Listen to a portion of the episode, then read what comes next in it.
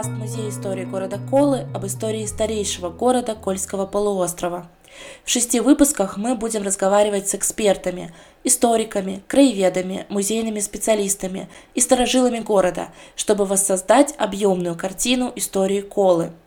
А еще у нашего подкаста есть подзаголовок «История Колы в шести экспонатах музея». Мы хотим через историю отдельного музейного предмета рассказать историю всего города – меня зовут Дина Озерова, и я предлагаю продолжить наше путешествие в прошлое.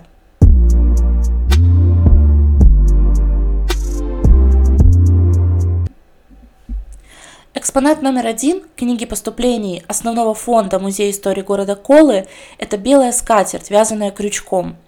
Ее создала Марфа Шабунина в конце XIX века, а в наш музей эту скатерть передала правнучка Марфы Анна Михайловна Фролова – Сегодня мы встретились с Анной Михайловной, чтобы больше узнать об истории этой скатерти и семьи Шабуниных. Анна Михайловна, что вы можете рассказать нам об этой скатерти? Эту скатерть вып- выполнила моя прабабушка, которая родилась в 1859 году. Точно дату, конечно, работы данной я не могу вам сказать, угу. потому что мне никто даже из наследников не знал угу. э, дату исполнения этой работы. Но она передалась мне от моей крестной Нерониной Александры. Что вы можете рассказать вот про свою прабабушку Марфу? Известно о ней что-нибудь?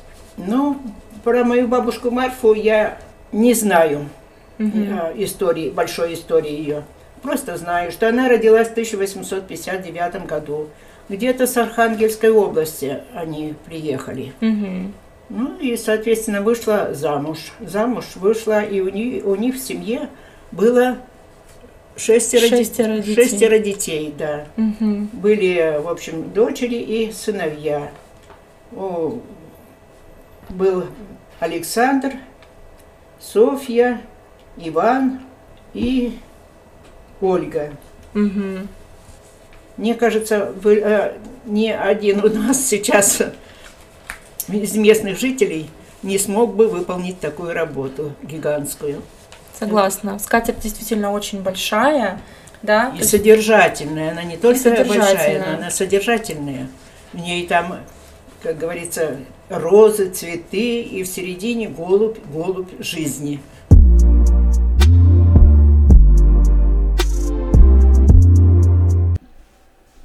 Семья Шабуниных живет в Коле середины XVIII века. Их появление в городе связано с приездом из Архангельска Тимофея Петровича Шабунина, который поступил на службу священником Кольского Воскресенского собора.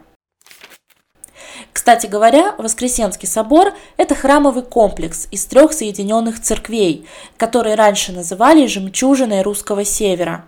Это был настоящий шедевр деревянного зодчества образца XVII века – Воскресенский собор был 37 метров в высоту и насчитывал 19 глав, что для традиций храмостроительства является большой редкостью.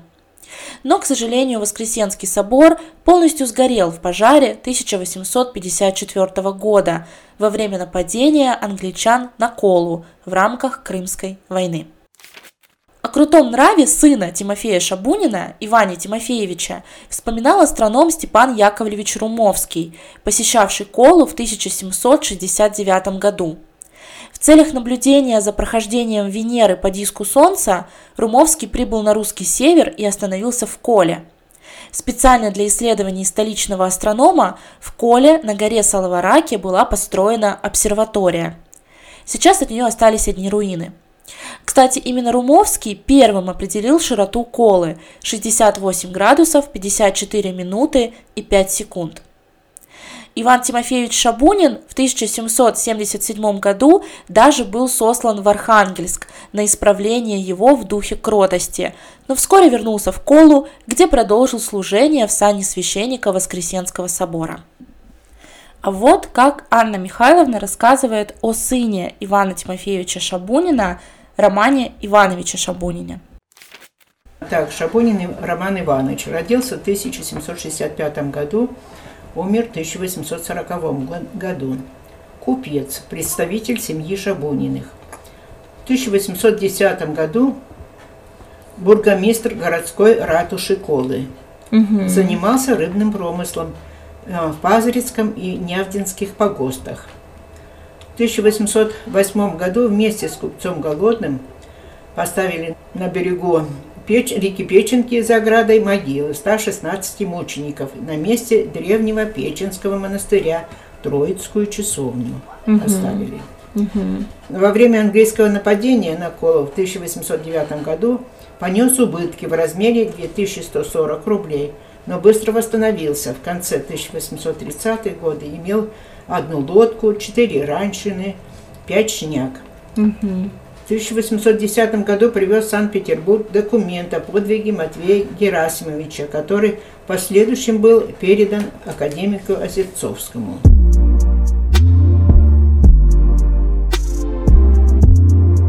Семья Шабуниных пострадала в годы Крымской войны во время английского нападения на Колу в 1854 году. Как связаны Кола и Крым? Крымская война – это военный конфликт между Россией с одной стороны и Турцией, Англией и Францией с другой стороны за раздел сфер влияния на Ближнем Востоке. Крымская война длилась с 1853 по 1956 год. Основные военные действия, конечно, происходили на территории Крыма. Но на первом этапе войны англичане нападали по всему периметру Российской империи. Например, на Петропавловск-Камчатский, на Соловецкие острова и на Колу. 9 августа 1854 года английский военный пароход «Миранда» входит в Кольский залив. В это время Кольский острог уже утратил свое былое значение форпоста русского севера.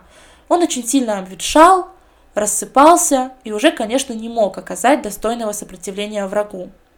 Внутри находилась всего одна инвалидная команда – и из Архангельска специально для организации обороны прибыл лейтенант Андрей Брунер. Но этих сил было недостаточно.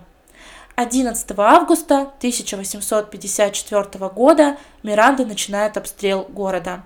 Обстрел длился 20 часов, и в результате все деревянные постройки в Коле полностью сгорели. Сгорел Кольский острог, сгорел великолепный Воскресенский собор – и все деревянные дома жителей города. В том числе сгорели два дома семьи Шабуниных. Например, дом купца Ильи Романовича Шабунина стоимостью в 3000 рублей. А шхуну Ильи Романовича Шабунина англичане отправили в Англию в качестве военного трофея.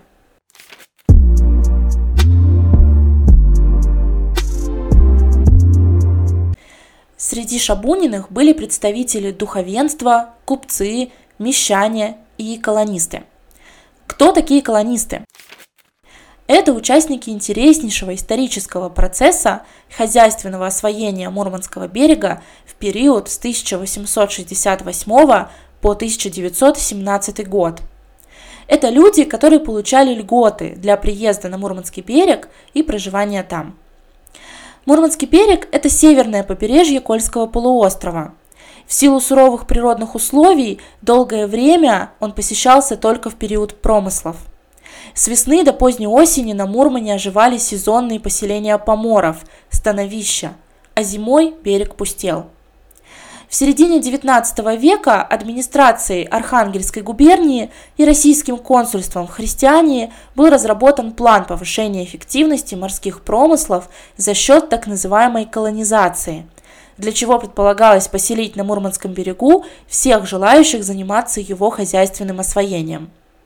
С приходом к власти Александра II центральная власть поддержала инициативу северян – в 1860-е и 70-е годы принимается ряд законов, которые поощряли переселение на Мурман жителей не только российских губерний, в том числе финнов, но и Норвегии.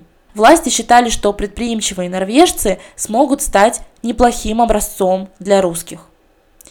Колонистов правительство наделяло рядом льгот – Например, им разрешался беспошлиный ввоз товаров из-за границы, предоставлялись суды с рассрочкой платежа на 6 лет, а еще бесплатно предоставлялся государственный лес для строительства домов. На 8 лет колонисты освобождались от уплаты налогов, и на три призыва отсрочивалась служба в армии. Правда, на жителей Колы эти льготы не распространялись, поэтому представители многих кольских семей предпочитали записываться в колонисты. Это могло заинтересовать тех, кто не был удовлетворен своим материальным положением и социальным статусом. Ряд семей покинули Колу насовсем и переехали на Мурман. Но некоторые семьи, представители которых записывались в колонисты, сохраняли постоянные дома в Коле, а в колонии выезжали только во время промысла.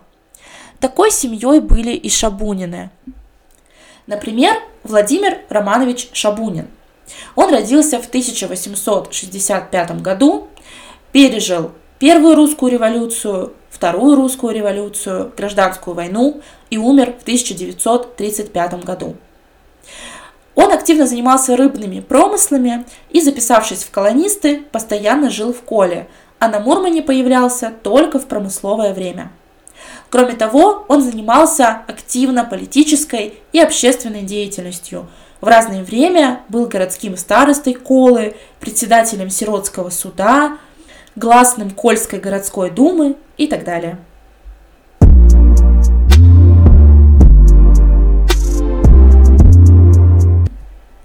Представители семьи Шабуниных продолжали проживать в Коле и после революции 1917 года.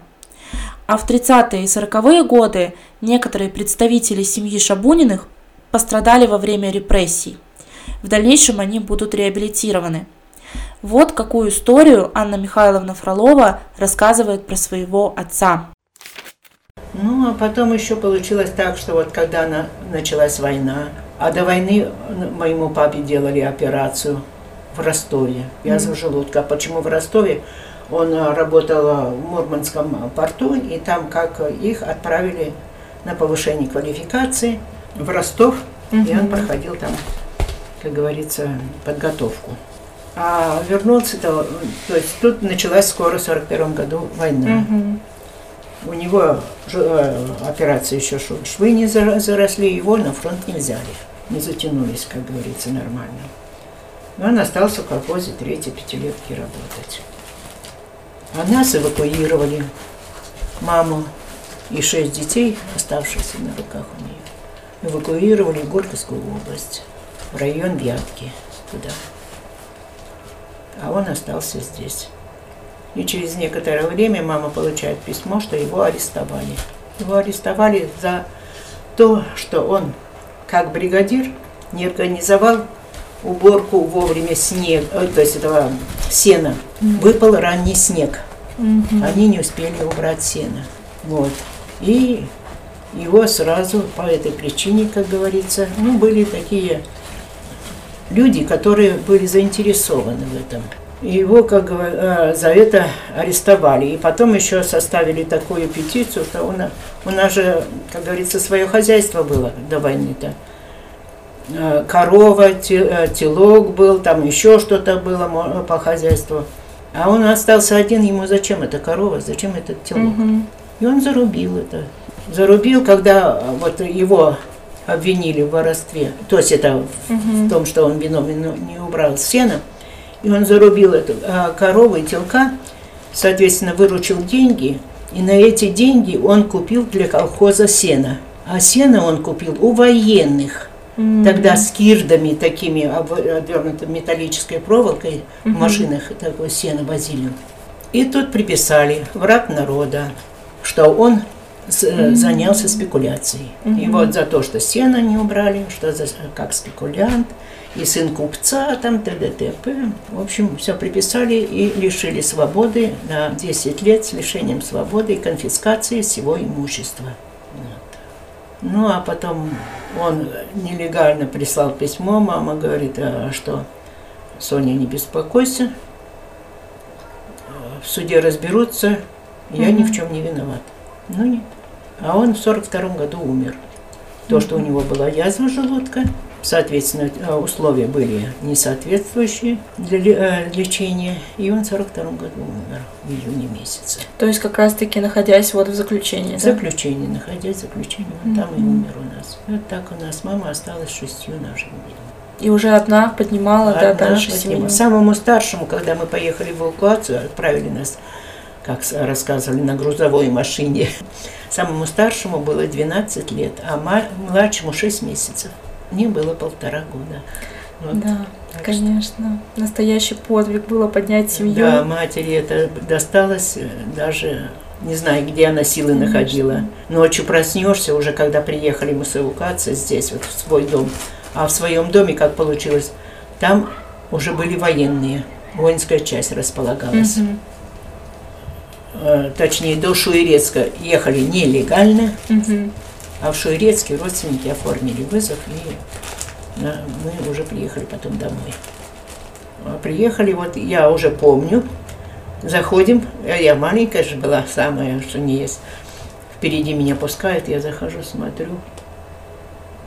Вот такой полумрак, окно на кухне. Кухня большущая.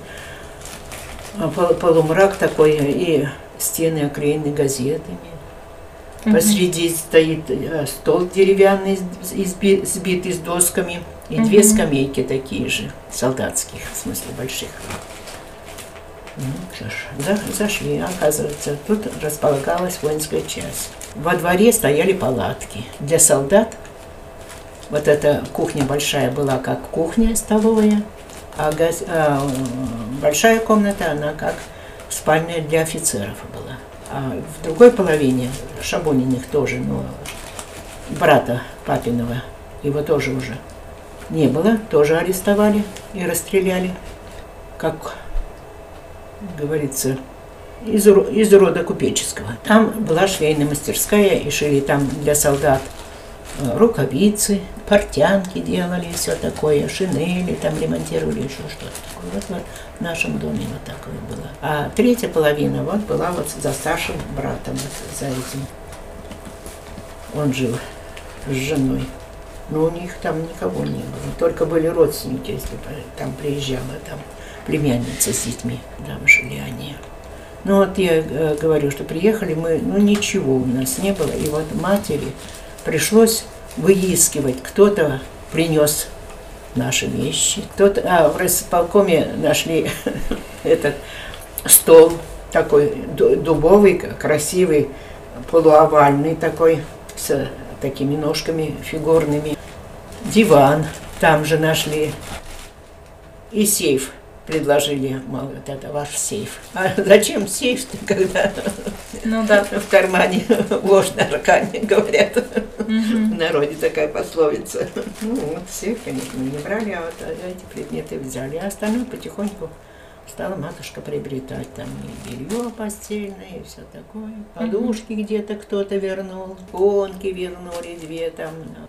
Так что потихоньку, да, да удалось. Удалось восстановиться.